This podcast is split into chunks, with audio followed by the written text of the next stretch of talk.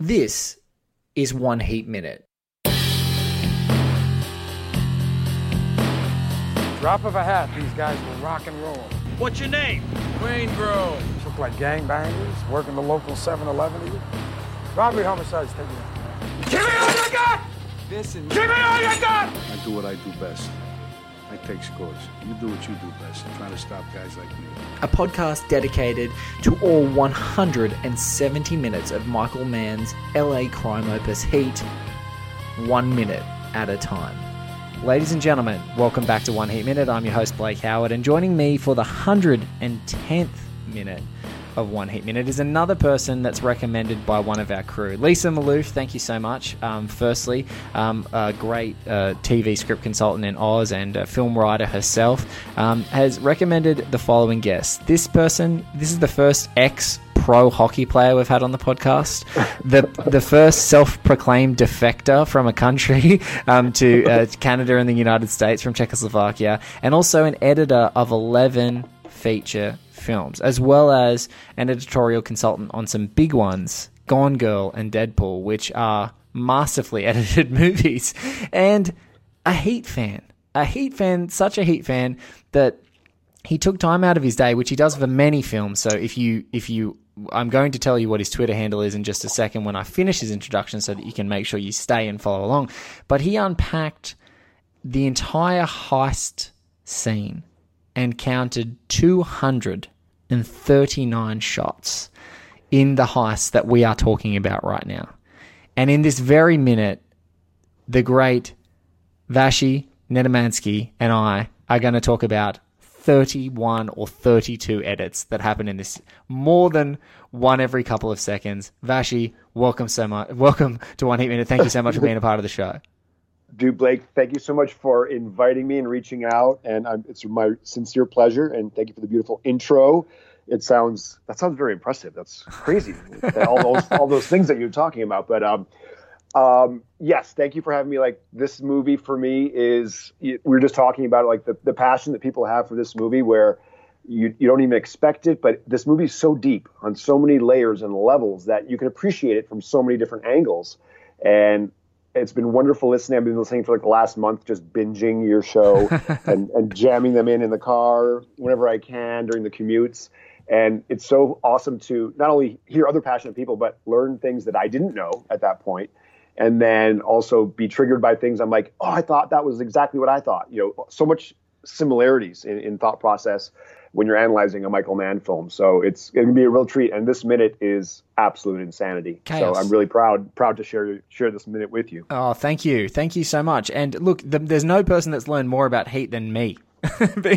like on this show is because the amazing guests who apply their you know the incredible lenses whether it's you know actual technical expertise like yourself who's actually in the you know in the trenches and and doing this stuff and making these choices or whether it's film critics or whether it's you know friends who've had just the, these perspectives. But this minute you know, we're right in the heist. We are we, we are in the centerpiece of this movie. Um, we, we, you know, if this minute was called anything, it's called the Val Kilmer Reloads minute, and it's an absolute pleasure, Vashi, to be sharing it with Oh. you. So, guys, we're gonna we're gonna listen and watch along now together. You guys are just going to hear absolute and utter chaos in your headphones while you listen to this because you're not going to be seeing it. You're going to be desperate yeah. to go and watch it.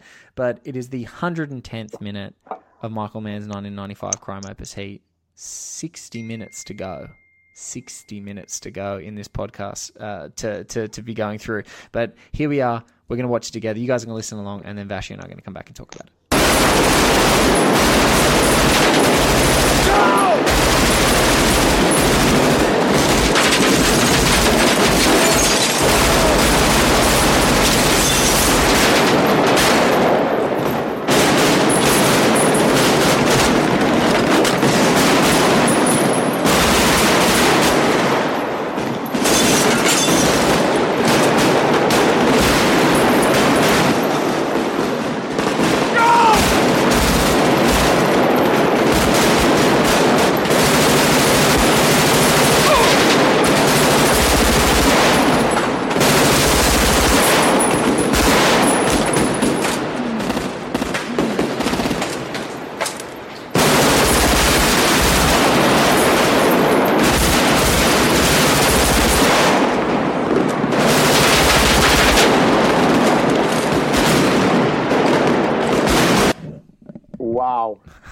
wow.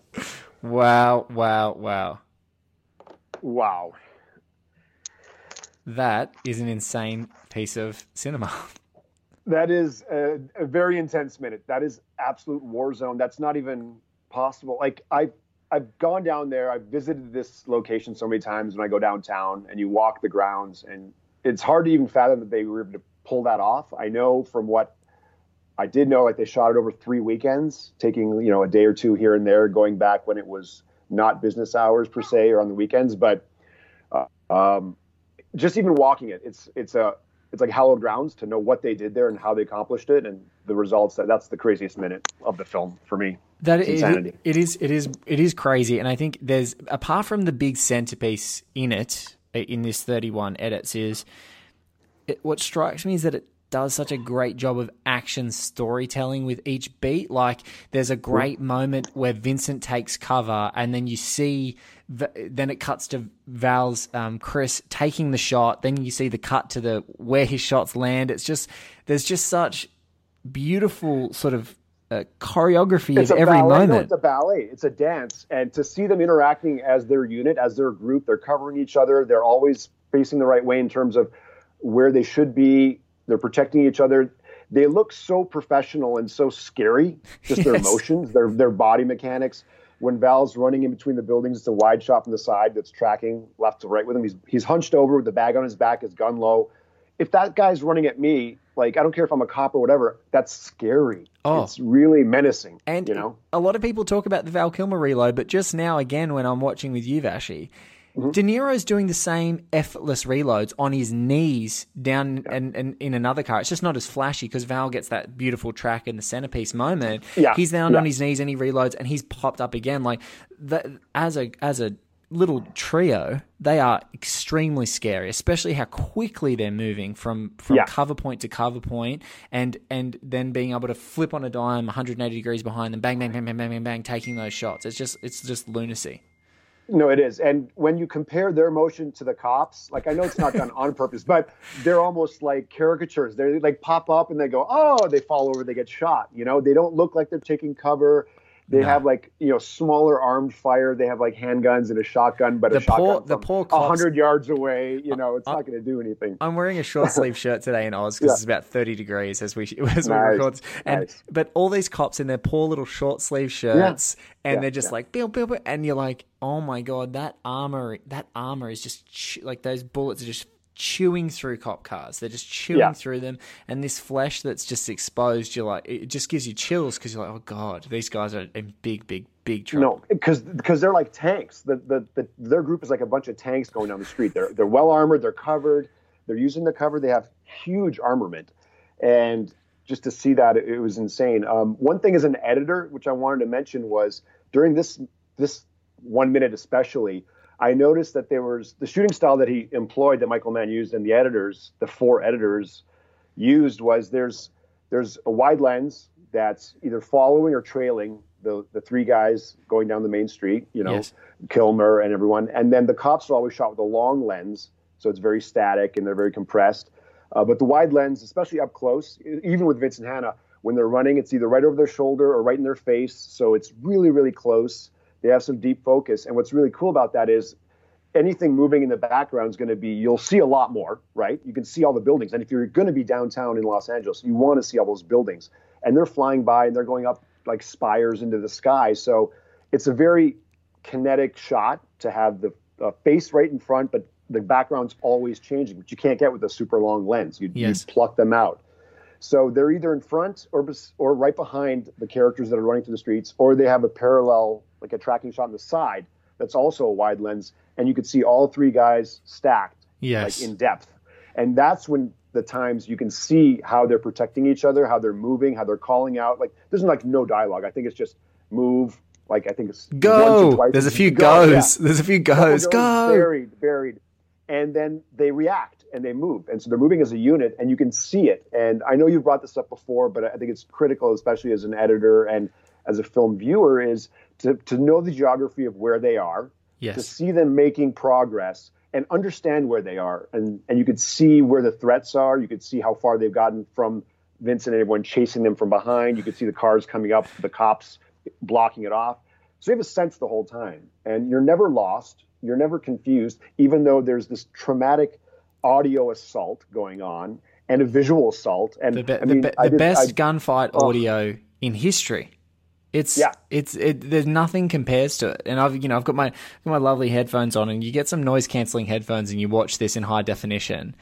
The sound there's nothing like it in the world in the, in this scene, it, and it's and it truly makes gunfire scary. It truly Oh. makes it terrifying. Oh yeah, that um, there were four editors on this, and I know that I, I really enjoyed your last um, in memorial episode with Buba, Yeah, and that was beautiful. His the way he spoke of the experience and, and what he shared was really moving and, and special. I know it affected you, and I, it affected me listening too. So I thank you for sharing that one.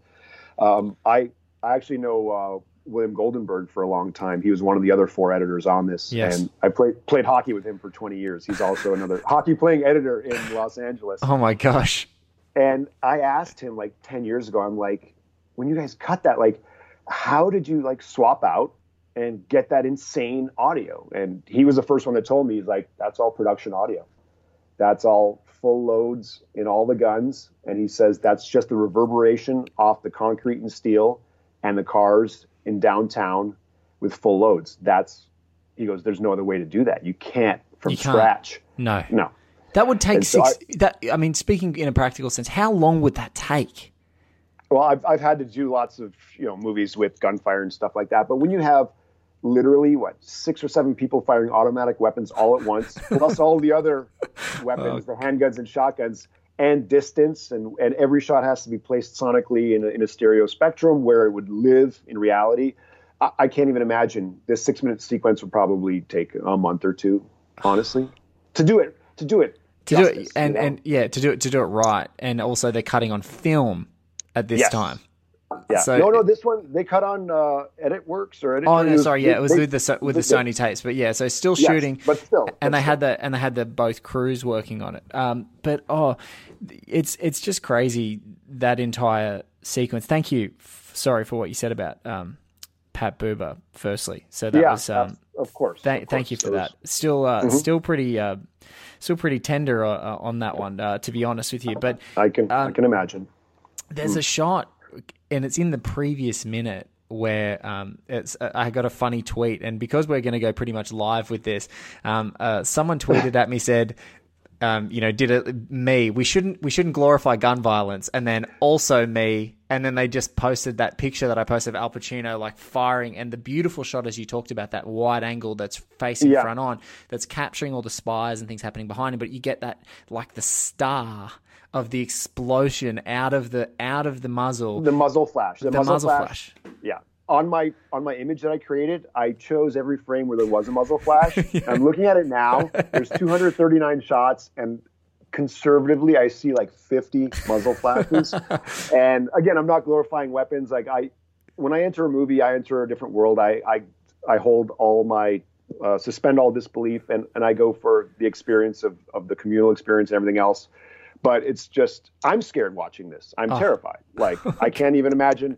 And I don't know if you've been on a movie set when they're shooting like live, not live rounds because I've I've done that on films, but even like full loads, it is so deafening, so loud, and scary that it's ridiculous. I was actually um, a couple years ago. I was shooting a documentary, and we were following two Navy SEALs around that came back, and they were they had PTSD, and they were reintegrating into society. We went to a gun range, and I was one of the camera operators, and the guns they were firing M16s and AR-15s, and one of the bullets I was filming hit a metal target, ricocheted, and hit me in the chest. And it was a fragment of the bullet, and I was filming, and it just went zip. And I was actually the camera recorded the sound of the fragment going zip, and it hit me in the chest, and I went oh. and so it, it was embedded, and I was bleeding. And then the other cameraman was Dana Gonzales, who is uh, an amazing cinematographer that's done Fargo and Legion and everything else. He also got shot in his knuckles with fragments. So point, what were you two point- doing? we were on the gun range and they said stay away from the 90 degree axis and we got close enough to the 90 degree where the Where shots can be a problem, yeah. yeah where, where they ricocheted 90 degrees to the side and they hit us after that i like ran to the shed and like hid in the shed and shot from there out the window because i was terrified i'm like i got bullet, and they had to pull it out, and it was bleeding everywhere. But um, and that was real live fire, and that was so scary and loud. But this scenario here in Heat, with that many guns, that many people, that much reverberation, and that sound is contained between those buildings and in those you know hall alleys and hallways and nooks and crannies.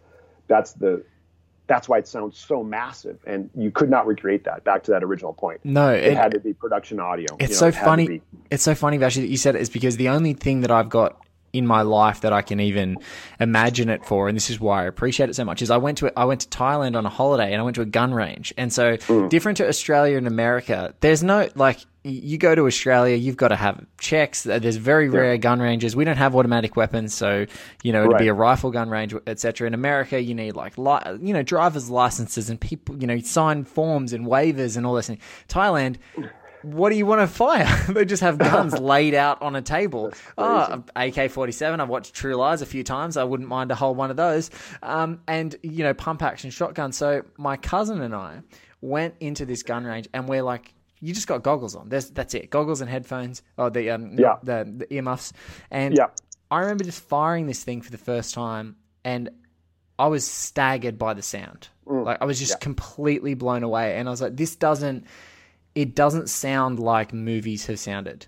And I can't imagine and even earlier in this minute the thing that blows my mind is like can't even imagine what it would be like for a real life soldier or a real life um, uh, or a real life police officer or even these guys uh, firing from in a car Uh, yeah. No, I. I how unbelievably deafening would it be to be in a car with one of these guns going off? I know, I know. It's they really, really do it justice in this in this entire sequence, and and this whole thing about the 239 shots in the entire six minutes is that that first gunshot when Val Kilmer pulls his gun up, he shoots first. Like it goes from silence to absolute mayhem for six minutes, you know, and then Yes. there's the shot at the end, which you'll get to, and then it's silence again. And that silence at the end is so rewarding. It, it feels like you've been through this entire adventure. This you've been along with them the whole time, and you're just exhausted. It's an exhausting six minutes. Yes. Exhausting. I I'm even Um, I'm even calling it exhausting from the bank heist because the subtlety Oh. of the the score change um, when they when when De Niro walks in and you've got like an elevated heart rate, then you've got like Yep. cardiac arrest for six minutes, and then you just sit there and like, oh my god, I can't believe that's over. And then the fallout is like this frantic and desperate, dramatic thing, but it's not the same. Doesn't have the same visceral quality as what we're talking about right in the thick of No. this at the moment. No, totally. And and I think that speaks to the entire film. Obviously, the craftsmanship and the, the actual craft work from every department to create this this this masterpiece is insane. There's nothing thrown away. There's no extra shots. There's nothing that's done half-ass. Everything is like perfection. And I I cut. Um, I edited David Zucker, the the you know editor, sorry, the director of Airplane. I edited his last feature film, and I got to be in a facility where Michael Mann had his office, De Niro had an office, and so they'd be walking around all the time. Well, I'm cutting a comedy, right? and I'm like, and I want to just go over and be like, let's talk Heat and you know this and that, and you know. I didn't want to bother them. It's not that kind of place. You know, you could wave or nod, but I, I didn't want to pull their ear at that point. I'm sorry, But, David. I've um, just got to spend three hours talking Yeah. to Michael Mann about Heat. So if you could just Yeah, pause so on me back. finishing this movie for for a minute. Oh no! But the funniest thing is, I talked to the, you know I know the editors that worked with Michael Mann on several films, and and to the level of perfectionist that he is, and how demanding David Zucker with the comedy is exactly the same. Yes. It's literally 16 hour days. You just go over and over and over everything. And if a film is six reels long, you know, six separate reels, as soon as we're done with reel six, we go back to one and just start watching. And we're just trying to improve, improve. One frame off here. This joke isn't working. Why isn't this working? Let's tweak, tweak, tweak. So it's it's to that extent. And and Billy Goldenberg told me that at the end of Heat, they were working, you know, 16 hours a day, six days a week and you know didn't see his family didn't see anything he could just barely sleep for six hours and shower and go back just to get it done and that's four editors working at that point to And four really accomplished editors. oh yeah oh yeah yeah it wasn't there's no lightweights there's no like oh, let's just bring someone to do It's Billy work. No, no. Goldenberg, Billy Goldenberg, Oh. Pat Buba, um, Dov Hoenig, and I think it's Yeah. is it Tom Wolfe? Have I got the fourth? You know, Yes, I- yes, and correct. so there's the four, there's the quartet, and go Yes. go have a bit of fun and write write their names into IMDb and just go down the rabbit hole because it's look at the accolades look at the you know, amazing films the four of those guys have cut and they're all and Michael Mann just goes room to room. No, no, do this, this, next room, next room. Just it just circulates, circulates. You know. Yes. It's, it's crazy, but that's a testament. I mean, this the film speaks for itself, and and you could take exactly what you're doing. You could take one minute, any minute, and you can see the craftsmanship. You could see the the absolute dedication and passion in every frame of every minute. It's and that's there's not too many films like that, you know, to this extent that are so deep and No. so layered. No, I think, and that's what's. It's almost like scary to find it. To be honest, Yeah. Like the, as as we're going through this, um, it's uh, there. There hasn't been a minute that hasn't struck me for just craft, for like formal Right. craft. F- Yes. Firstly, and then and then what that formal craft is doing, and you know, one of the insights I was, you know, obviously insanely lucky to talk to Dante Spinotti, but he he sort of I revealed love that. I loved it. Yeah. he talked about Michael having an emotional map that went alongside with whatever he was shooting. So, you know, Correct. and, and that for me was such a like a revelation in a way to watch his films is because he's very hyper aware that in all the craft and in all the perfection that there's a key emotional journey that he wants to take people on. And so even in this scene, just everything about it the stakes are reinforced and you know bullets just missing our favorite characters on both sides of cops and Right. crews and and and being so sure to to make sure that we see what peril they're in as well as the professional you know just the you know the absolute insane balletic assault of just waylaying all these cops who they've got the tactical advantage over.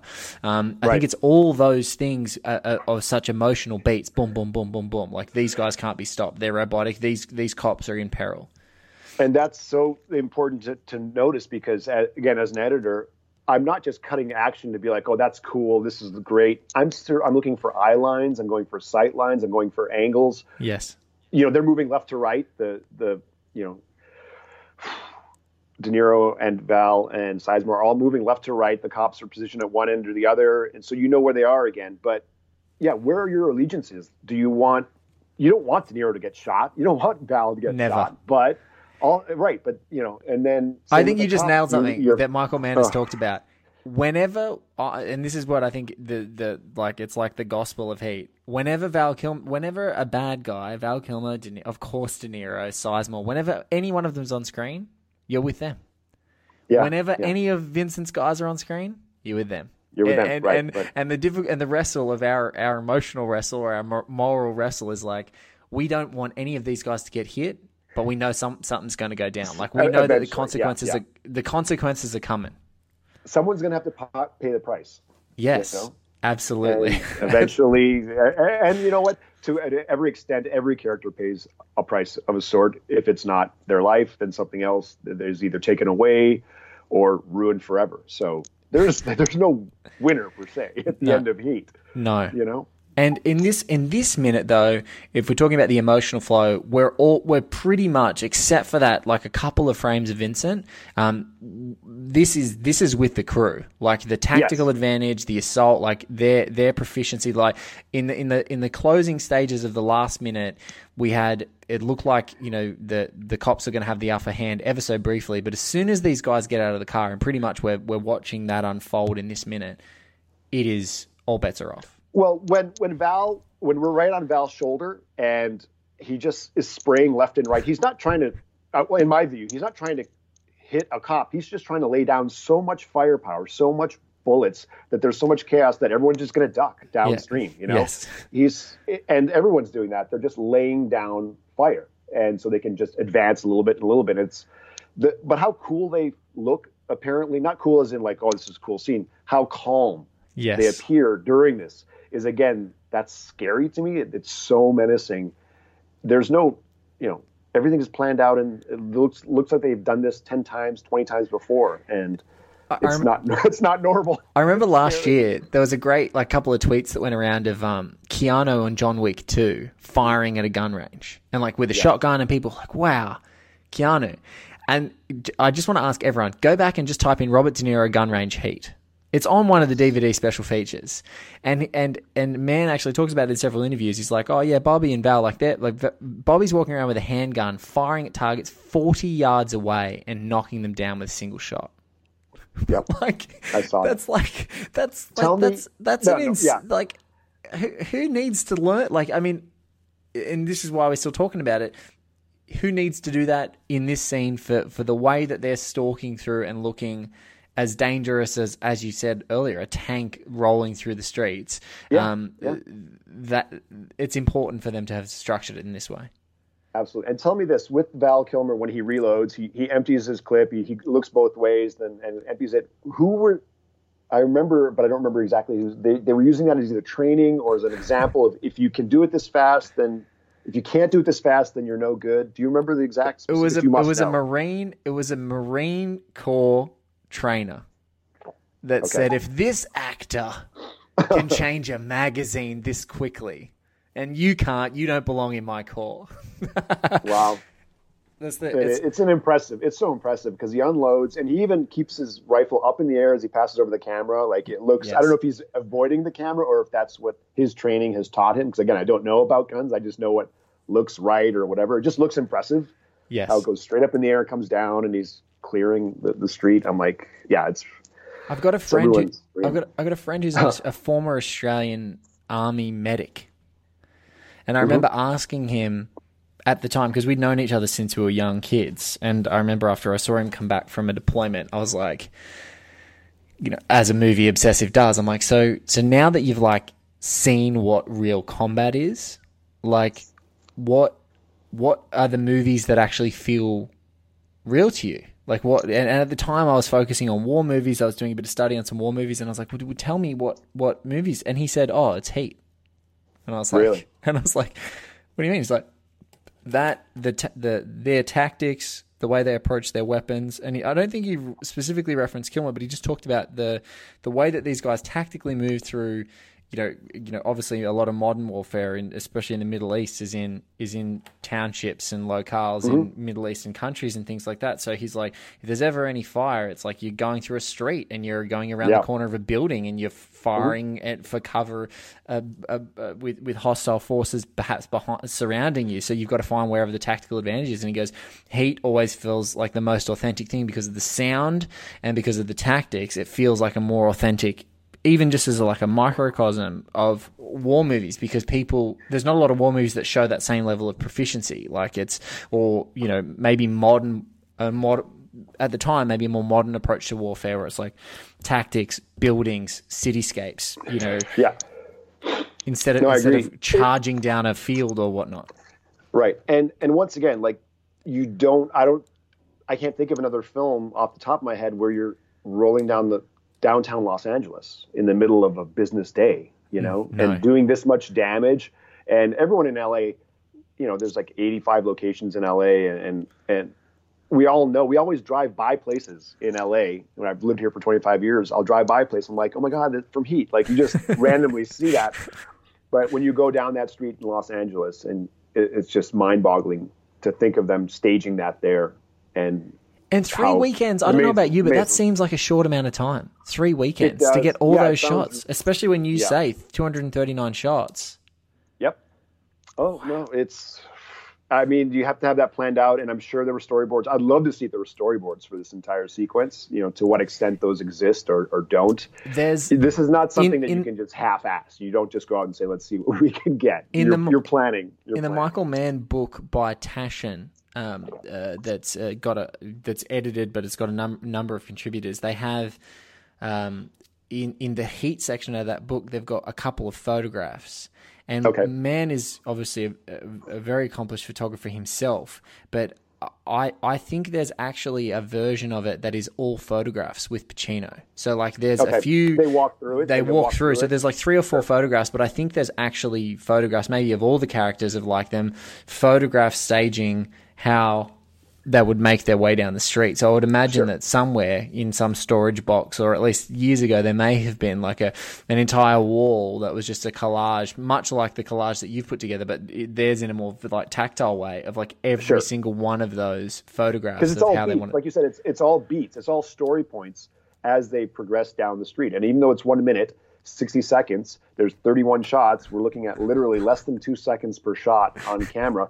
But you're never lost. You're never No. confused. You're terrified. You're worried for everyone and you're assaulted like physically auditorily. It's just an insane sequence and it does go by so fast but it, there's so much going on. But I, I just like the, the whole con- the components of like the, the filmmaking pieces that that are used to create something this impressive and this impactful. Because the fact that we've been talking for I don't know half an hour about a fucking one minute a guy just running around shooting guns and, and we're both impressed to that to that level, it's just it's crazy. It really is crazy. And also the balls to do it without any music. Yeah, yeah. Like There's some strains at the very end of this minute where you hear something maybe barely, but not even. and it's it's But there's very little. the music the music starts to flare up when the guys are um when the crew is actually Oh. split. So when that crew right, when right. that crew splits up and so um you know Michael Cheritto gets isolated and he goes away and then Val gets hit and things like that, the music starts to flare up there because there's less gunfire. But you're right. Not in this minute. There's nothing in this no, minute. but even i i from the moment that Val starts shooting, exactly like you said, from that moment, that first flash from the from the muzzle, um, Yep. no music, and no, you just think and a half minutes, five minutes, no music. Yep, no music correct. in in the centerpiece of the movie. They're like, okay, you know, imagine working with a, you know, imagine working with the composer. So what are we going to do for this big action sequence? Nothing. and, they they're like- like, no, no, I have this all planned out. I've got it all Like, planned no, out. no, I've got this. And No. no, no, no. There's not going to be a lick of music. and how can you compare? How do you even? But then to use that production audio of everything, like that wasn't planned. They tried to recreate it. They tried to throw that all out and start from scratch. Yes. And all the editors were like, Abs- "This sounds like shit. This Yes. sounds nothing like the dailies and the temp audio we have.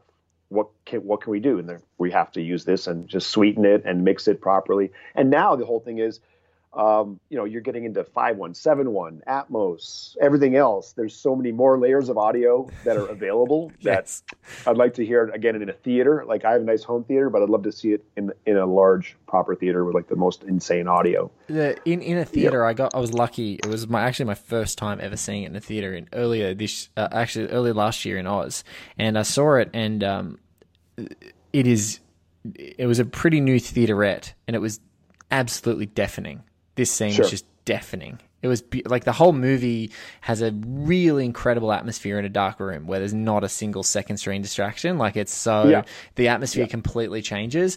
Um, but Sure. oh man, yeah, I would love to hear this. I, I want to see this movie on like just even on an IMAX screen. It doesn't need to be sweeted up for IMAX, just an IMAX, just because Right. they usually have those insane speaker systems as well, and just crank it up 4K, blow your socks Right. off in a theater. Is there is the 4K out yet, or is it coming out, or what's the story with that? Do we know anything about that? Yeah, so Besides the the side note. the the the director's the new director's definitive edition apparently is 4K. So like if you go into iTunes US, you can buy the 4K edition um, for Heat, and in Oz on iTunes it's available. But uh, you've just got the the D, the the Blu-ray disc The in Blu-ray. both.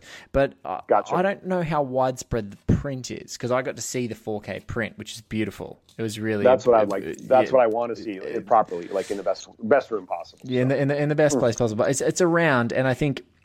Look, we're now in 2019 as we record this. Next year um, is 2020, which is the 25th anniversary of Heat. So I would imagine that just like there was like 20 anniversary, there might be 25th anniversary stuff. So there there could be more stuff that will come where, up around. where has the time gone?